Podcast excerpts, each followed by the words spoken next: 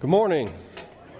Glad to see each and every one of you here today as we continue and actually finish out this sermon series called Remind Me on this Palm Sunday. So if you're here this morning and you're like, I have no idea what Palm Sunday is, that was weird when the kids came in with the palm. I didn't know what kind of cult I was walking into. It's, it's okay. We're going to break that down today. We're going to talk about, I'm going to kick these palms all over the place. I'm probably going to fall. So just, if somebody, if you might have to finish the sermon for me today. But I promise you, there's nothing weird about Palm Sunday. Hopefully, there's nothing weird about you walking in today. We're not a cult or anything. There is Kool Aid back there. You don't have to drink it though. Okay, I mean, you just just choose whatever. It's coffee too. Okay, so take, mean whatever you got to do. But nonetheless, uh, we're going to continue and finish out this sermon series called "Remind Me." I'd encourage you if you haven't uh, uh, been here to for the first couple ser- uh, parts of that series. You can go online, you can check them out. But really, the premise for this series is that there's all kinds of things that happen in life. There's a bunch of things, good, godly things, that probably get shoved off to the side just because we are so busy. It's 2017. There's no mistaking that we've all got tons of things happening in our life. But I feel like God has some things that He wanted to remind us, especially as things really start to ramp up here in spring. I know we got proms coming up, schools about to get out, you know, Mother's Day, Easter, summer vacations. There's just tons of things that are going to be happening. So it's good just to kind of recenter our focus. And, and we're going to continue that talking about Palm Sunday. Again, if you're like, what is this? You're, you're not alone. I read a story this week about a young child who was sick. He actually couldn't go to church. Mom decided to stay home with him, and dad took the other kids to, to church on Palm Sunday. They got back, and, and uh, the whole family had, had these palm branches, and the boy said, you know, Dad, what's, what's the deal with all the palms? And, and the dad said, Well, it's Palm Sunday, the, the day when Jesus walked in. Everybody laid the palms at his feet and their cloaks. And son, you know, naturally distraught, said, Man, the one day I don't show up, Jesus decides to come back. Show up in church, right? You know, that's funny. I don't care who you are, okay? That, I thought that was, that was a good story. But uh, nevertheless, um, I want you to open up your Bible if you brought it. I hope you did. We're going to talk about Palm Sunday. I want to remind you who Jesus is, and we're going to focus on this story. So if you're new to the whole Bible, I want you to open up towards the back section called the New Testament. You want to find a book called Luke. Matthew, Mark, Luke is how it will go. If you flat out don't own a Bible, we got some free ones in the back for you. Make sure you grab one on your way out. Take out your phone. If you got a Bible app, that's fine with me too. But it's really important for you to understand a couple things while you're getting to Luke. Uh, about Palm Sunday and what was really happening historically in and around Jerusalem during this time period. So it's, it's important for you to know that, that Jerusalem is controlled by the Roman Empire. In fact, for a thousand years, the Jewish people have been enslaved. No freedom. I want you to really think about that. A thousand years they've been controlled by different groups of people. If you know uh, your world history, you know that the Babylonians controlled them for a while. A guy named King Nebuchadnezzar, you can read about in your Bible. There were the Persians, if you've heard of the Persians. Uh, okay, a fan. All right, King Cyrus, Darius, perhaps Xerxes, if you know King Xerxes, seen that movie 300, the same guy. Uh, then Greeks came in and took over, Alexander the Great, and now it's the Romans. So our country is what, 240 ish years old? We have not even 25% of uh, world history compared to these people. And they've been enslaved that long 1,000 years. Furthermore, for 400 of those years, again, longer than America's even been a country, God has not spoken at all. He's been silent before God would select certain people and he would speak through them, you know, Moses and Joshua. Then we had uh, judges and kings that God would set up. And then there were prophets. There was a place in the temple that a priest could go in only once a year. That's where God actually would dwell, the Holy of Holies, and actually get to hear from God. But for 400 years, crickets, nothing Yet the Jews, they're a scholarly group of people. They understand the Bible. A lot of them actually had uh, po- certain portions of the Old Testament completely memorized. And they knew that God had promised them a Messiah, a Savior, someone who would rescue them from this slavery that they'd been in for a thousand years. And if you know your Old Testament, you can see this prophecy in Isaiah 53 most clearly outlined for you. I won't read it for you this morning. But if you're thinking about this Palm Sunday, you need to understand that there was an expectation of someone who would come and rescue them. For a thousand years they've been waiting, and for 400 years, God hasn't said a word, but just because God is silent doesn't mean God is absent. For the past three years, these stories about this guy named Jesus have been building. People are talking. Did you hear about the girl? I think she's probably like in seventh grade now. She was she was dead. I saw her dead, and Jesus raised her back to life. And somebody else says, Yeah, but my brother, he was in an accident. He was blind. He hadn't been able to see in years. And Jesus showed up. He spits in the ground, put that loogie mud all on his face, and now my brother can see. Yeah, but what about the people with leprosy? They have no skin, and then all of a sudden they get skin growing back. It's crazy, these things that Jesus is doing. Could this be the one, the promised one, the Savior? Now combine that with the fact that here in Jerusalem, at the time of this parade, which we're, we're going to read about on Palm Sunday, it's the Passover week, which means for 1,446 years, every year, a, a thousand of those years in slavery, these Jews have been celebrating the day it took blood to save them. You can read about that story in Exodus chapter 12. Go rent the movie if you're not a reader. Charlton Heston is amazing in the Ten Commandments. But they celebrate every year for 1,446 years, the time it took blood to save them. And on this day, the beginning of this Holy Week, Jesus decides that he's going to ride in to Jerusalem a Jerusalem that has swelled in population 40 to 50 times its normal size. On Passover week, you know that all the Jews, because if you're Jewish, you're going to go to Jerusalem and celebrate the Passover, and you know that your house is going to be filled up with some people. You got dudes sleeping on your couch and on your floor. You just need to get as many people as you can in there to celebrate this Holy Week in Jerusalem. And the only thing I could really think of to put this in context for you is, is the parade that Kansas City Royals had when they won the World Series. Take a look at this picture.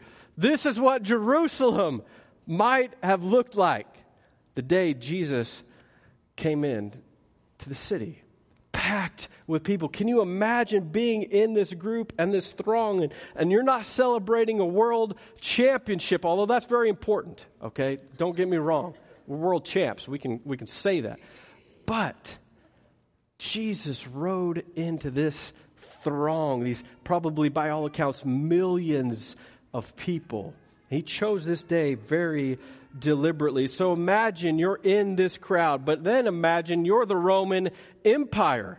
You've heard these stories about this, this eternal king, this, this king warrior going to come in and save the people, and not on your watch. You're Rome. Ain't nobody going to come in here and try and defeat you. So you do what anybody would do. You double, you triple your troops. You're in DEF CON 5. You're making sure nobody is going to come in that you don't know about. So let's check out the story now. You're in Luke. You need big number 19. That's the context of what Jesus was facing when he decided to ride in to Jerusalem. Let's pick it up in verse 28. And when he had said these things, he went on ahead, going to Jerusalem. When he drew near to Bethphage and Bethany at the mount that is called Olivet, he sent two of the disciples, saying, Go into the village in front of you, where on entering you will find a colt tied, on which no one has yet ever sat Untie it and bring it here. If anyone asks you, Why are you untying it? you shall say, The Lord has need of it. So those who were sent away found it just as he had told them, and as they were untying the colt, its owner said to them, What are you doing untying the colt? They said, The Lord has need of it. Now, time out. You ever read the Bible and you're like, What? Is that act, uh, that's in there. That's in there. They decide to steal, like Jesus told them to go steal the colt. And they do it. Have you, anybody ever stolen anything? There's no cops in here, people, okay? Am I the only one? There are like two of you that have ever stolen. Okay. Pretty great crowd in here this morning. God bless you all, okay? I'm not going to have you arrested. Uh, no, if you steal something, you don't just, I mean, you're sizing that up. You're like, mm, is now the time you're going to steal the, I mean, what do you think the disciples were thinking? They're like, you go, you go, you get it. I'll stay right here, right? You're, you're shoving the other one in front of you, but they do it. They go and steal this animal and they say, uh, the Lord has need of it. You try that today, okay? Go get in a car, you steal that car, and when the owner's like, what are you doing? You say, the Lord has need of it. See what happens. So you will go to jail. But, um, verse 35. And they brought it to Jesus, and throwing their cloaks on the colt, they set Jesus on it. And as he rode along, they spread their cloaks on the road. As he was drawing near, already on the way down the Mount of Olives, the whole multitude of his disciples began to rejoice and praise God with a loud voice for all the mighty works they had seen, saying, Blessed is the King who comes in the name of the Lord. Peace in heaven and glory in the highest. And some of the Pharisees in the crowd said to him, Teacher, rebuke your disciples. He answered, I tell you, if these men were silent, the very stones would cry out. Man, that would have been cool. I wish that the, the men would have been silent. We could have heard the, you wonder what stones sound like? Like I, I imagine, uh, I imagine my stones sound like James Earl Jones, right? When they talk. That would be a sweet sound. But I don't know. You can imagine whatever you want. And when he drew near and saw the city, he wept over it, saying, Would that you, even you, had known on this day the things that make for peace, but now they are hidden from your eyes. For the days will come upon you when your enemies will set up a barricade around you, and surround you, and hem you in on every side, and tear you down to the ground, you and your children within you. And they will not leave one stone upon another because you did not know the time of your visitation. That ultimately happened. Jerusalem was destroyed. They were hemmed in from every side. But this is really what ultimately got Jesus killed. The fact that he kept claiming to be God. You don't know the point of your visitation. In other words, I'm God, I'm visiting you, and this is what drove the people crazy. The Pharisees specifically, you could see it there that when people were praising him as God, they were like, tell them to shut their mouths. But that's what got Jesus killed. He couldn't help himself. He kept over and over claiming to be God. Here's what you can write down if you're going to take some notes this morning Jesus is the King. I want to remind you who Jesus is. Jesus is the King, not a king.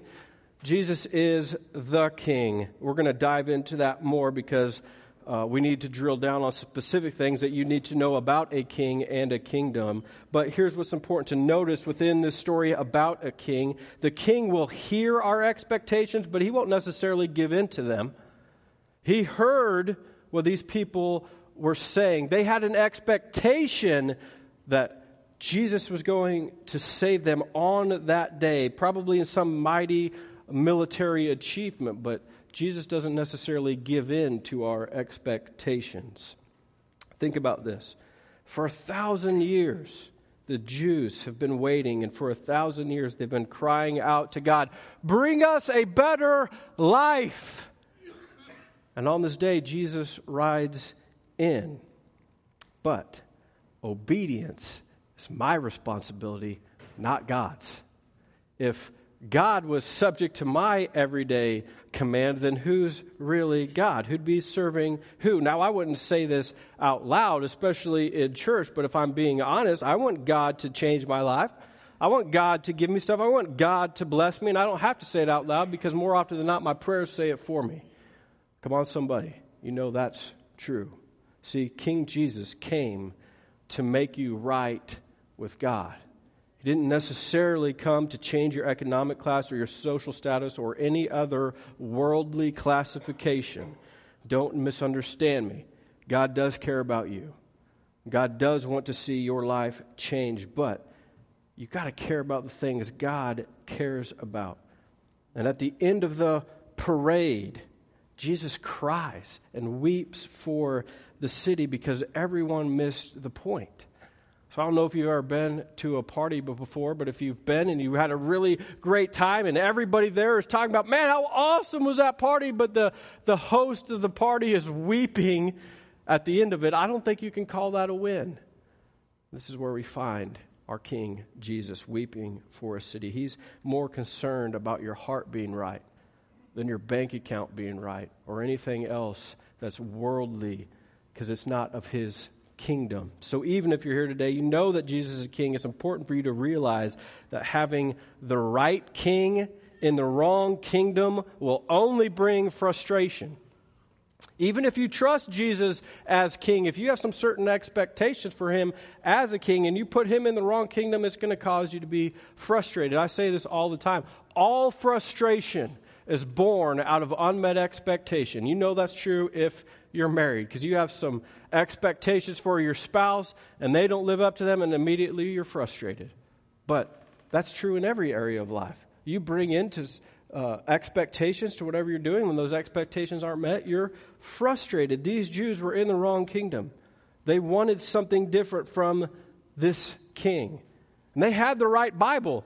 Like I said, a lot of people had it memorized. They'd read Zechariah 9 9 that says, Rejoice greatly, O daughter of Zion. Shout aloud, O daughter of Jerusalem. Behold, your king is coming to you, righteous and having salvation is he, humble and mounted on a donkey. They were seeing this. Eyewitnesses, live.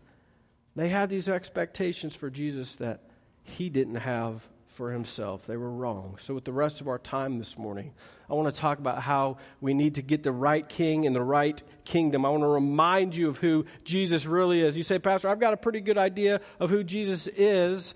Well, maybe. I hope so. But I believe anytime you open the Bible, God opens his mouth. So I want to see what God has to say about who King Jesus really is. And to have the right king, we need the right, number one, orders. We need to have the right orders. What's cool about the Bible is Jesus actually just got done giving the orders. We didn't read them, but you can read about it on your own time. You can look at verse 28 again. It says, And when he had said these things, well, what things did he say? He just got done telling a story called the parable of the ten minas. Again, you can read it on your own, but the premise of this story, the parable of the ten minas, is that a nobleman leaves his country for an extended period of time. He entrusts some money, minas, which is actually about a year's worth of, uh, three months, excuse me, about a three months salary for these people. And he leaves them a, a, a tremendous amount of wealth. And he says, I want you to invest this, steward it well for when I get back. I'm going to be gone for a while. Work hard. So after telling the story, then Jesus begins the parade. In other words, Jesus was telling his disciples, now that you know how to live, I can go and die. Because in a very real way, Jesus was saying, I'm entrusting you this great wealth, not earthly wealth, kingdom wealth. And you need to steward it well to get back. And for you this morning, God is telling you the same thing. God brought you here this morning to tell you you don't have the right orders. You need to get your orders right. You're not maximizing your gifts and your talents to bring glory to God. You're about trying to make life easier for yourself, and that's not what God's interested in. God's interested in you doing the work that He's entrusted to you. And listen to me, this is tough. This is hard. This kingdom work, it's not for the faint of heart. It's very difficult, but that's why I want you in a small group. That's why I want you surrounded by other people that can help you do life well. These orders that God has given us, they're too big to accomplish for an hour on a weekend. I can't help change your marriage in an hour. I can't help you be a better parent or overcome an addiction. You know who can? People that you're doing life with every single week for an extended period of time. People that you're open and honest with, people that you can trust.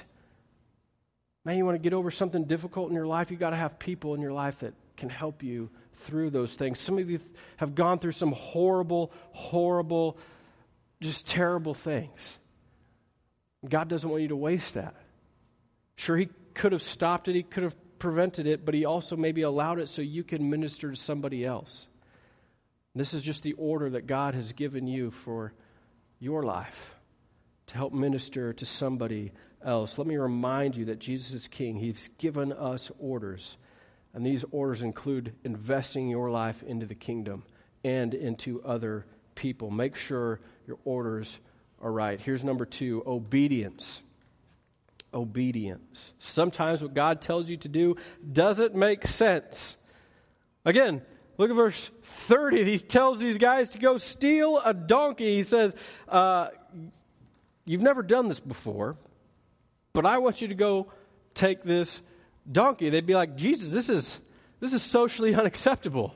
This is legally frowned upon. I'm not sure how this is going to end well for us. We don't know, again, though, if this was set up by Jesus. Perhaps he met this guy somewhere along the road, and the guy was like, hey, here's my business card. I keep donkeys. If you ever need anything, please. Oh, yeah, I'll, I'll phone, you, phone you in a little while. I mean, we don't know if this was set up or if this was just some miracle. I like to think that it's a miracle. All we know is these dudes end up with a donkey by simply saying, the Lord needs the donkey. Great, take it. Here's my point Everybody loves the idea of King Jesus, but very few people want King Jesus telling them what to do. What do you mean we can't live together? It's economically going to help us, Jesus. Socially, it's fine. Nobody th- uh, thinks that's weird anymore. What do you mean we can't sleep together? We love each other. How are you going to tell me what to do? This is my body. You don't tell me what to do with my body. What do you mean I'm supposed to tithe? How am I supposed to get ahead, Jesus? I got college coming up. I got these kids. You know, how are you going to tell me what to do with my money? What do you mean I'm supposed to love my spouse no matter what? You know how they treat me, King Jesus? People don't want to be told what to do sometimes what God tells you what to do, it doesn't make sense. Because when you're reminded that Jesus isn't just some good prophet or moral teacher, but he's a king, there's a lot more baggage that comes with a king. No longer are these suggestions, these are orders. And your job is obedience. So let me say it this way mature faith isn't knowing the Bible it's not knowing the order of the Old Testament prophets. It's not memorizing Scripture. All those things are really, really good. Mature faith isn't understanding deep doctrine and understanding the theology of how somebody comes to faith in Christ. Again, those are all good, great things, but mature faith is obedience. Mature faith is saying yes to God, even when it doesn't make sense. What do you mean I'm supposed to go start a church? I ain't got no seminary, Jesus. I'm supposed to just sell all my things, move, and start this. How am I going to convince anybody that this is a good idea? Believe me, I had a lot of people tell me this is a horrible idea. go do something else. But sometimes you just have to say yes. God, I trust you no matter what. Yes, the answer is yes. I don't know what you're calling me to do, but the answer is yes. That's where you got to get to a place in your life. Mature faith is God, I'll, I'll surrender my life. Whatever you need me to do, I will do. Mature faith is believing that God is good all the time. He has your best interests in mind. God's not trying to keep anything from you. He just asks you to be obedient in this life. When you understand that Jesus is king, you have to have the right view of number three generosity. This has nothing to do about money either. This is really good. Verse 36 And as he rode along, they spread their cloaks on the road. Now, at first glance, that just seems like something that's nice to do. Nice little gesture from the Jews, put their cloaks on the ground. Uh, is what it is. But here's what you have to understand about first century Jerusalem. People only had one cloak. It wasn't like you just went down to Kohl's and got another cloak.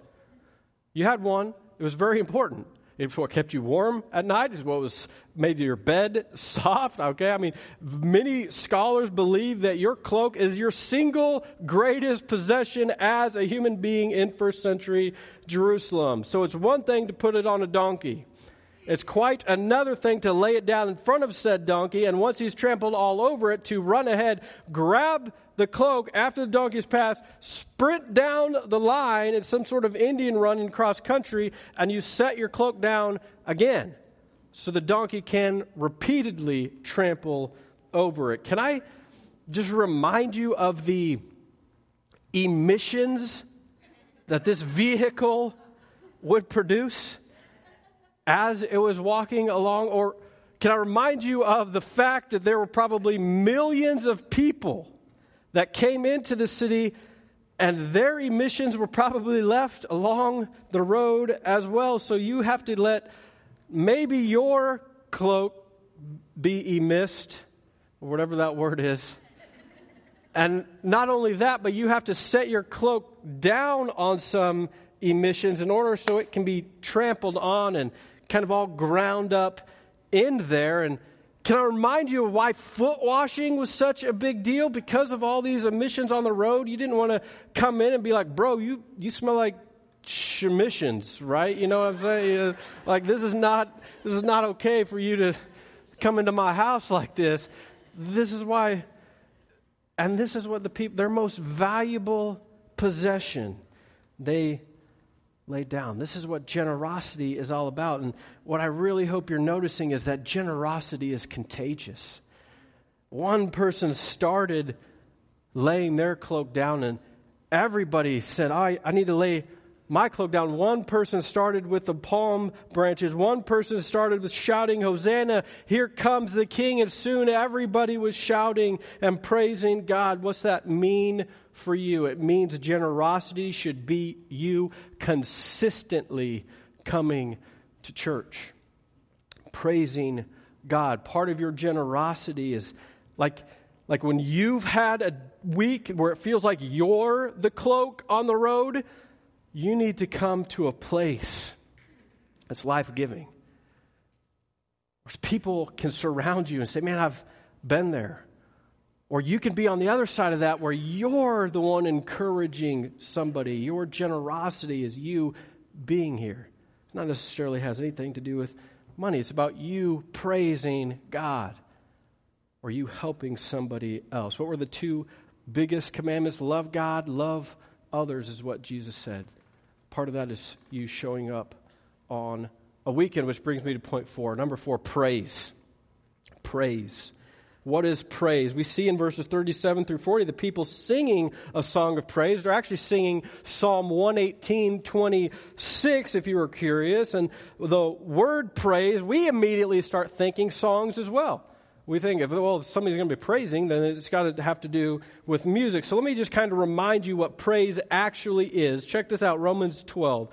So, brothers and sisters, since God has shown us great mercy, I beg you to offer your lives as a living sacrifice to Him. Your offering must be only for God and pleasing to Him, which is the spiritual way for you to worship or praise.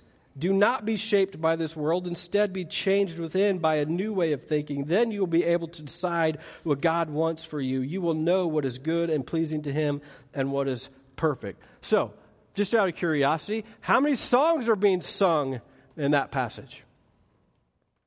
Zero. How many guitars are being played? How many drums are on a stage? None. See, our response to what God has done is our praise.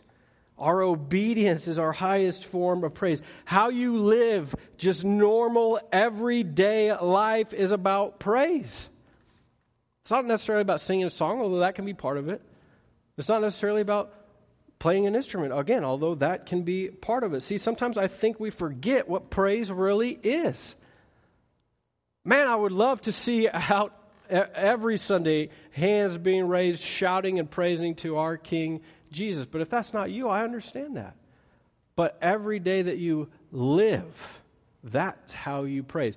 Think about how you're praising God. And whatever you do, whether you eat or drink, giving glory to God.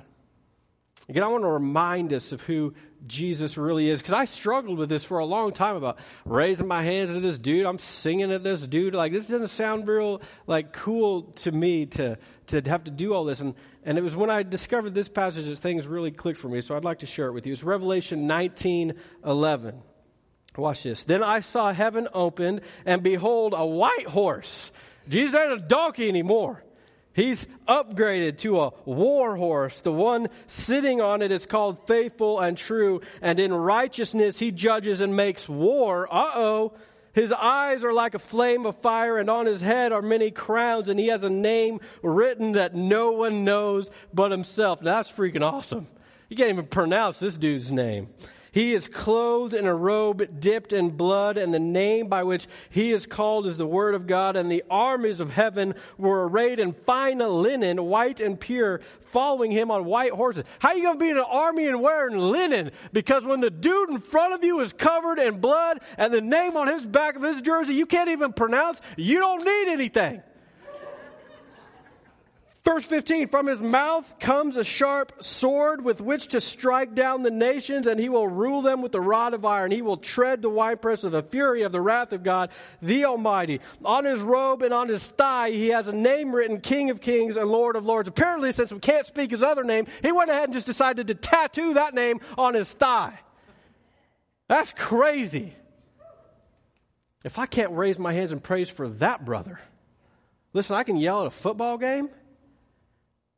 I can get screamed at as a basketball official at a basketball game. And then we show up to church and we're silent. That's absurd to me.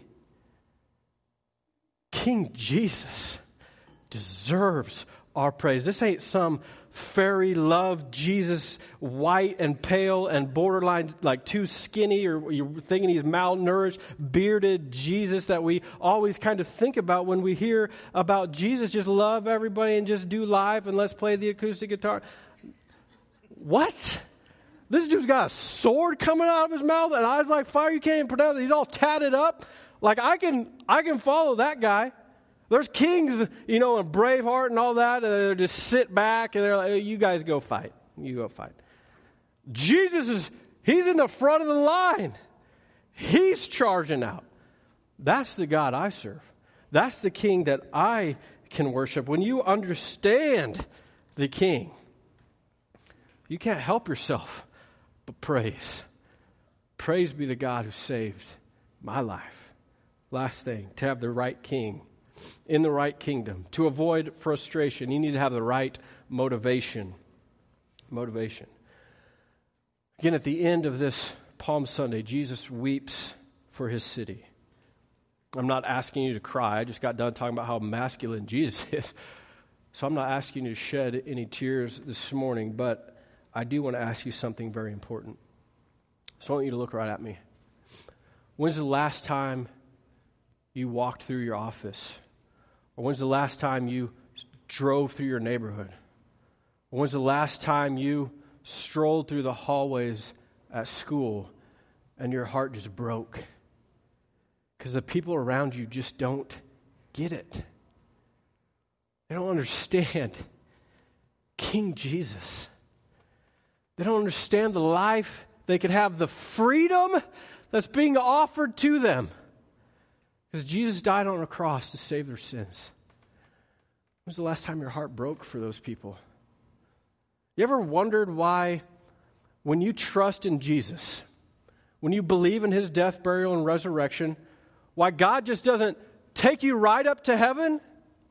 Like if the, like if the ultimate goal is to get to know God, to get close to God, which I believe that's the ultimate goal. How come when you believe, how come when you're at your closest, how come when your sins have been forgiven, He doesn't just beam you up into heaven? And I'll tell you why. Because He wants you to bring somebody with you. That's why you don't just immediately get up into heaven. Because God has a plan for your life. God has a purpose for your life. God has orders that He wants you to follow. He wants you to be obedient. He wants you to be generous. He wants you to praise Him. And your motivation needs to be that other people need to hear about King Jesus. Like, let me say it this way Jesus is concerned about the lost, like it's on His mind. Look no further than the parable of the lost sheep and lost coin, prodigal son. He wants these people in a relationship. The Bible tells us He's just entrusted to you the ministry of reconciliation. That God has given you a new purpose, God has given you a plan to bring people into this saving relationship with Him. If that's not enough motivation for you, I, I can't help you. You have to stop worrying about what people might think about you. And you have to be concerned the lost, that their eternal Salvation is a big deal.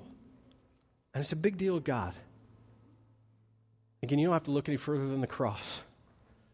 The fact that Jesus loved you. So I'm going to die for you. I'm going to take all your sin, past, present, and future, onto my body so that you can be made whole again. That you're no longer a slave to anything. I'm a king, and I'm mighty. Most importantly, I'm good. Don't be the bottleneck in your life. Get outside your comfort zone. Learn how to follow orders, be obedient, be generous. Praise God with your whole life, every day of your life. Be motivated to share that love with somebody else. Let's pray. God, we love you. Thankful for this opportunity to set the record straight on who King Jesus really is. God, we believe that He came to this earth, that He died a sin that was meant for us, so that we can be made new, be made alive. God, I'm asking you to stir in people's hearts right now. Send your Holy Spirit in a powerful way. If you're here this morning, you want to trust Jesus for the very first time. Bible says, confess in your heart and believe, you'll be saved. And you can do that right now. Don't wait. Say, God, I'm sorry. Forgive me of my sins. Make me new. Help me today and every day. Live for you. And God, I ask that you encourage that person, those people that have trusted you right now. Encourage them to take their next steps of baptism April 23rd. Also, I ask you to encourage the people here today. Bring somebody to their mind that they need to talk about. Invite to church something to share your love. Motivate them to change the community around them. All for Jesus. It's his beautiful name that we pray. Amen.